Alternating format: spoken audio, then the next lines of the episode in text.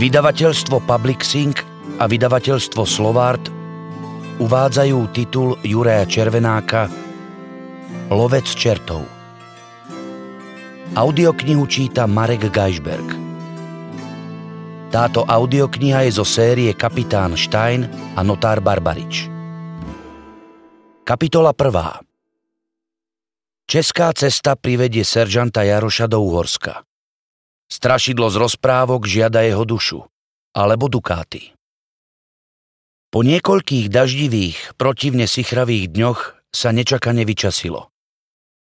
Obloha bola od rána blankitná a slnko hrialo, ako by sa na sklonku októbra z nenazdajky vrátilo leto. Dokonca aj Bohdan Jaroš si zložil klobúk, vystrel sa v sedle a nastavil lúčom tvár. Keby ho niekto sledoval a díval sa naozaj pozorne, v jednom okamihu by na jeho perách pobadal čosi ako úsmev. Pri jablonickej pevnosti s vodnou priekopou sa cesta prudko stočila na juhozápad a oblúkom popod Korlácky hrad priviedla seržanta do mestečka Švansdorf. V tamojšej mýtnici musel načrieť do mešca, pretože cesta priesmikom cez Biele hory nebola zadarmo. Chvala Bohu, akurát bol pri peniazoch. V uhorskej skalici si slušne privyrobil, keď pred spravodlivosť priviedol dvojicu moravských zbojníkov, ktorí sa na oboch stranách hranice dopustili viacerých lúpežných vrážd. Okrem toho sa pri vyplácaní odmeny dozvedel, že skalickému katovi sa pred dvoma mesiacmi konečne podarilo upiť na smrť a mesto odvtedy nevie nájsť človeka ochotného vykonávať útrpné právo. Jaroš sa najprv zvrtol na odchod, ale po chvíli sa vrátil a ponúkol pomoc s vyprataním žalára plného odsúdencov. Niekoľko nasledujúcich dní mal plné ruky práce. Vypálil pol tucta znamení hamby, na pranieri zbičoval ohováračku, metlou vyšibal a vyhnal dve pobehlice, odsekol jednu zlodejskú ruku a dokonca dva dní na mučidlách vypočúval údajnú bosorku. Napokon sa k obcovaniu s diablom a vrhaniu zlých urieknutí priznala a za to bola omilostená. Takže ju Jaroš pred spálením na hranici sťal.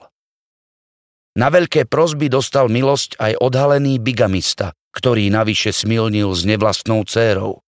Namiesto potupného obesenia a jeho život ukončil meč. Napokon seržant obesil aj tých Moravanov, ktorých pred týždňom vystopoval a zajal a niekoľko pruhov kože, ktoré z nich strhol po čibenicou, predal za dobrú cenu na skalickom rínku. Z mesta napokon odišiel s poriadne ťažkým mešcom. Za Švansdorfom sa cesta opäť stáčala na západ a onedlho sa dupod Jarošovho vraného koňa odrážal od svahov zarastených hústou bučinou. Cesta zvaná Via Bohemika už stáročia spájala České kráľovstvo s Uhorskom a bolo na nej rušno aj v týchto vlčích časoch, keď v Budíne bačovali osmanskí poania a pozdĺž Dunaja prebiehali neľútostné boje. Jaroš si stále nebol celkom istý, prečo sa vracia do Uhorska. V mysli sa pohrával s návratom na boiská, to by znamenalo ísť po českej ceste až k plávajúcemu mostu v Ostrihome a za Dunajom sa pridať k cisárskému vojsku.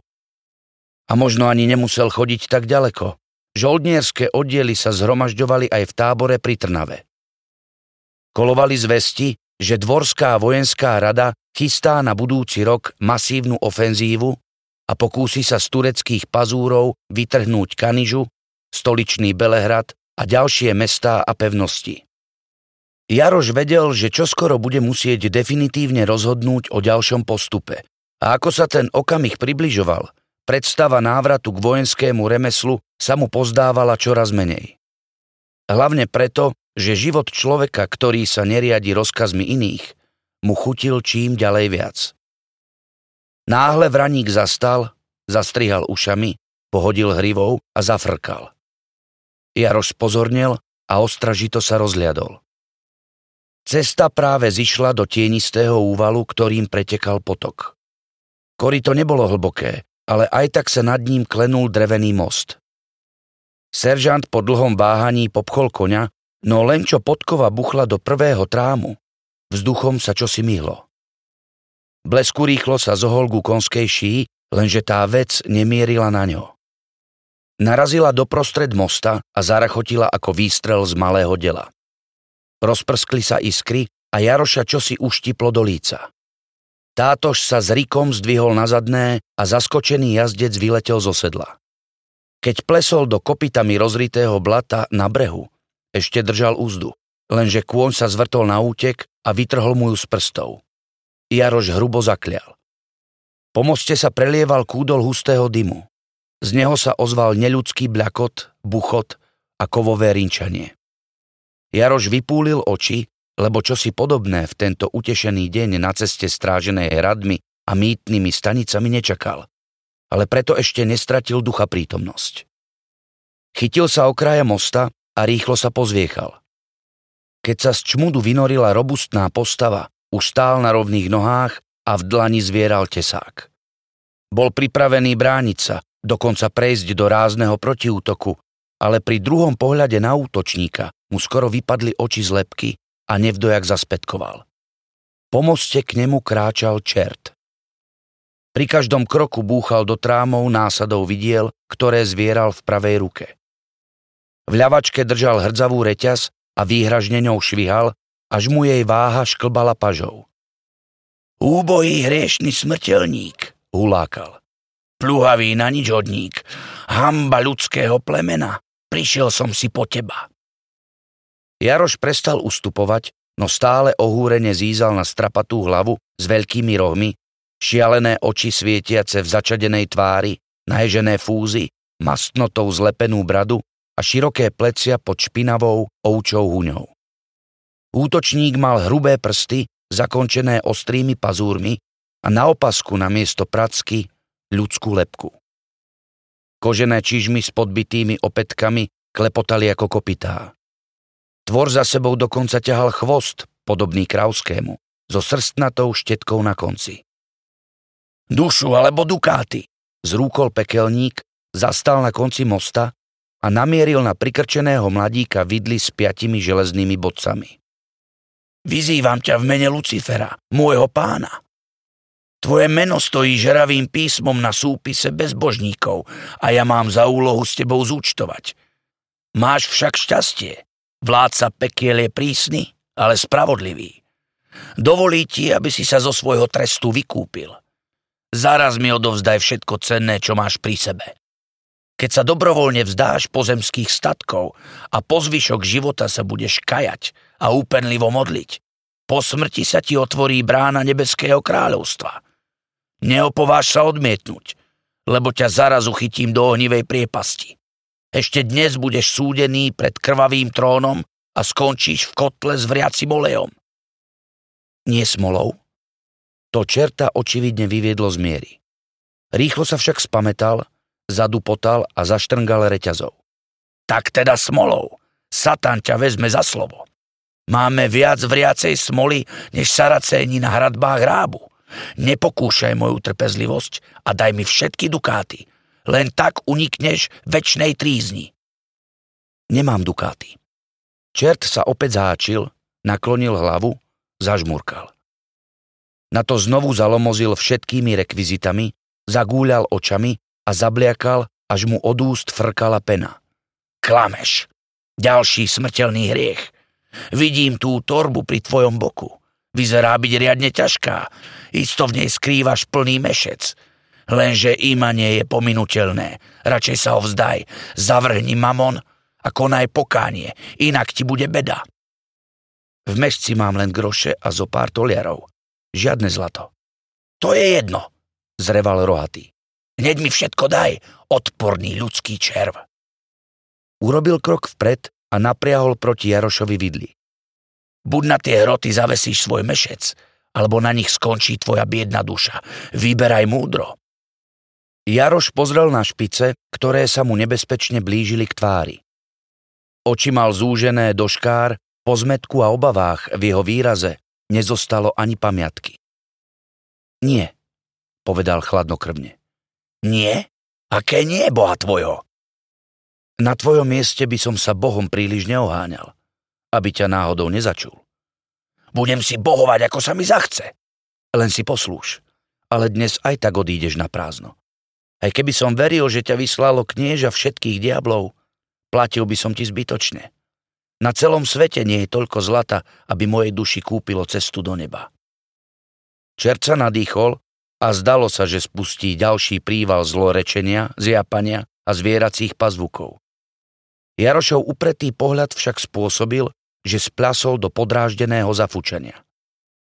Nehraj sa na hrdinu, chumaj, povedal normálnym hlasom. Naval mešec a odídeš odtiaľto po vlastných.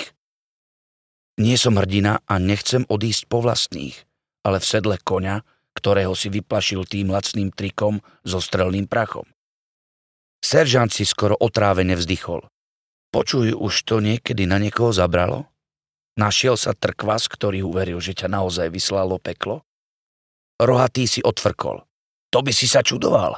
Mnohí si aj nasrali do gatí, plázili sa predo mnou ako červy a prosili o zľutovanie.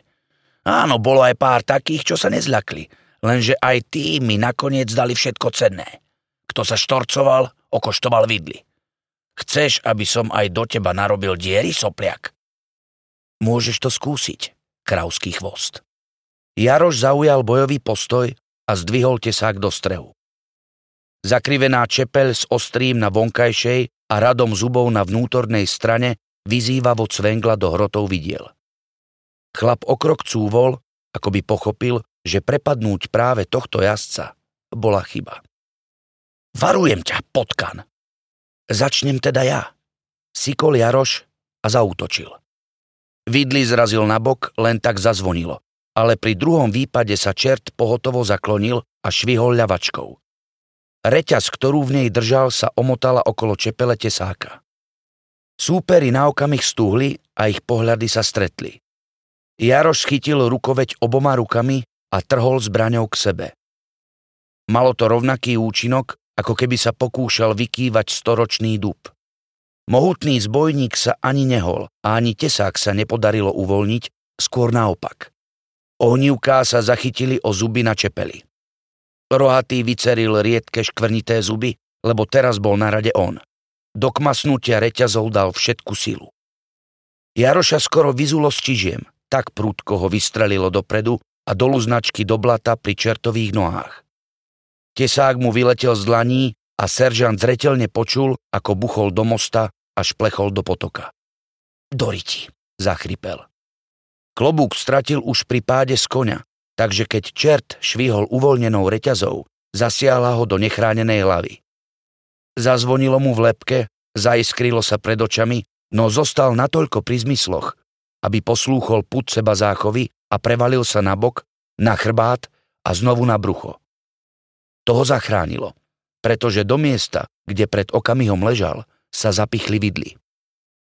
Jaroš znovu zahromžil a zopakoval valivý pohyb, čím sa opäť vyhol reťazi i vidlám, v oboch prípadoch len o vlások. Rohatý so zlostným ručaním kráčal za ním, striedavo udieral a bodal a zjavne bol odhodlaný protivníkovi už nikdy nedovoliť vstať. Jarošovo kotúľanie zastavil peň dávno spíleného stromu. Šikovne sa ho chytil a vyskočil na nohy. Hroty videl sa zapichli do práchnivého dreva. Seržant rýchlo nabral rovnováhu a spoza šerpy na páse tasil dýku. Čert sa snažil uvoľniť vidly, no uviazli v pni. Jaroš mocne kopol do násady. Praskla na poli a lúpežník sa zaknísal. Kurva mať! Ohnal sa po mladíkovi reťazov, ale Jaroš sa je tento raz úspešne vyhol.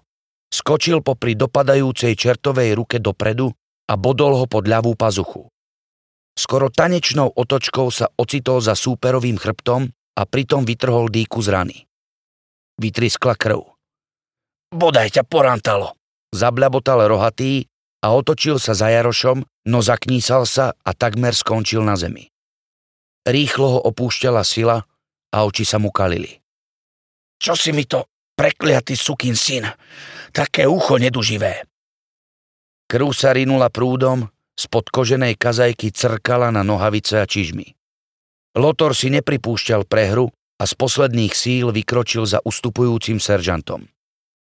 Keď sa však znovu zahnal reťazov, už ňou nevládal švihnúť vyklzla mu z prstov a spadla k petám, skrútila sa na úhľadnú kôpku. Chlap sa slabnúcimi nohami podkol o rovnú zem a s chraplavým výkrikom spadol na kolená. Bol by sa skydol na tvár, lenže medzi zemou a jeho telom sa spriečila zlomená násada vidiel. Ostrý koniec sa mu zapichol pod bradu tak prudko, až z úst vyletel jazyk. Spolu s vyvalenými očami to bola najlepšia čertovská grimasa, aká sa mu dnes podarila. V pokľaku a miernom predklone, krvácajúci, chrčiaci a slintajúci na chvíľu zmeravel, potom sa bezvládne zvalil na bok.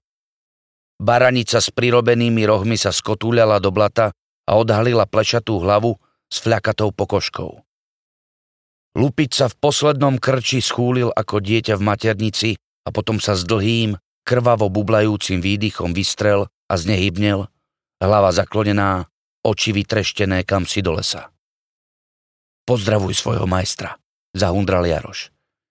Hádam má dosť veľký kotol aj pre také hebedo. Vykročil k mostu, ale zakrútila sa mu hlava, tak radšej zastal a opatrne si ohmatal jazvu pod kratšími vlasmi na ľavej strane hlavy. Začiatkom roka sa v Plzni podrobil, nie celkom z vlastnej vôle, zákroku, po ktorom mu kus lepky nahradila strieborná platnička. Na chvíľu ho prepadla obava, či ju úder reťazov neuvoľnil. Zdalo sa však, že drží dobre, nuž sa znovu pohol a po niekoľkých krokoch sa mu vrátila istota. Odľahlo mu. Zdvihol z brehu klobúk a očistil ho od blata. Potom v potoku našiel tesák, dôkladne ho vyutieral, zastokol do pútka na páse a s povzdychom sa vybral po stopách svojho konia. Obával sa, že odsválal po ceste naspäť až do Švansdorfu, našiel ho však už za druhou zákrutou. Vraník ešte nervózne frkal a podupával, no po chvíli dovolil pánovi, aby ho vzal za úzdu a viedol nazad do úvalu. Ako sa blížili k mostu, Jaroš začul bučanie a tiché chvejivé dunenie, vydávané množstvom kopít.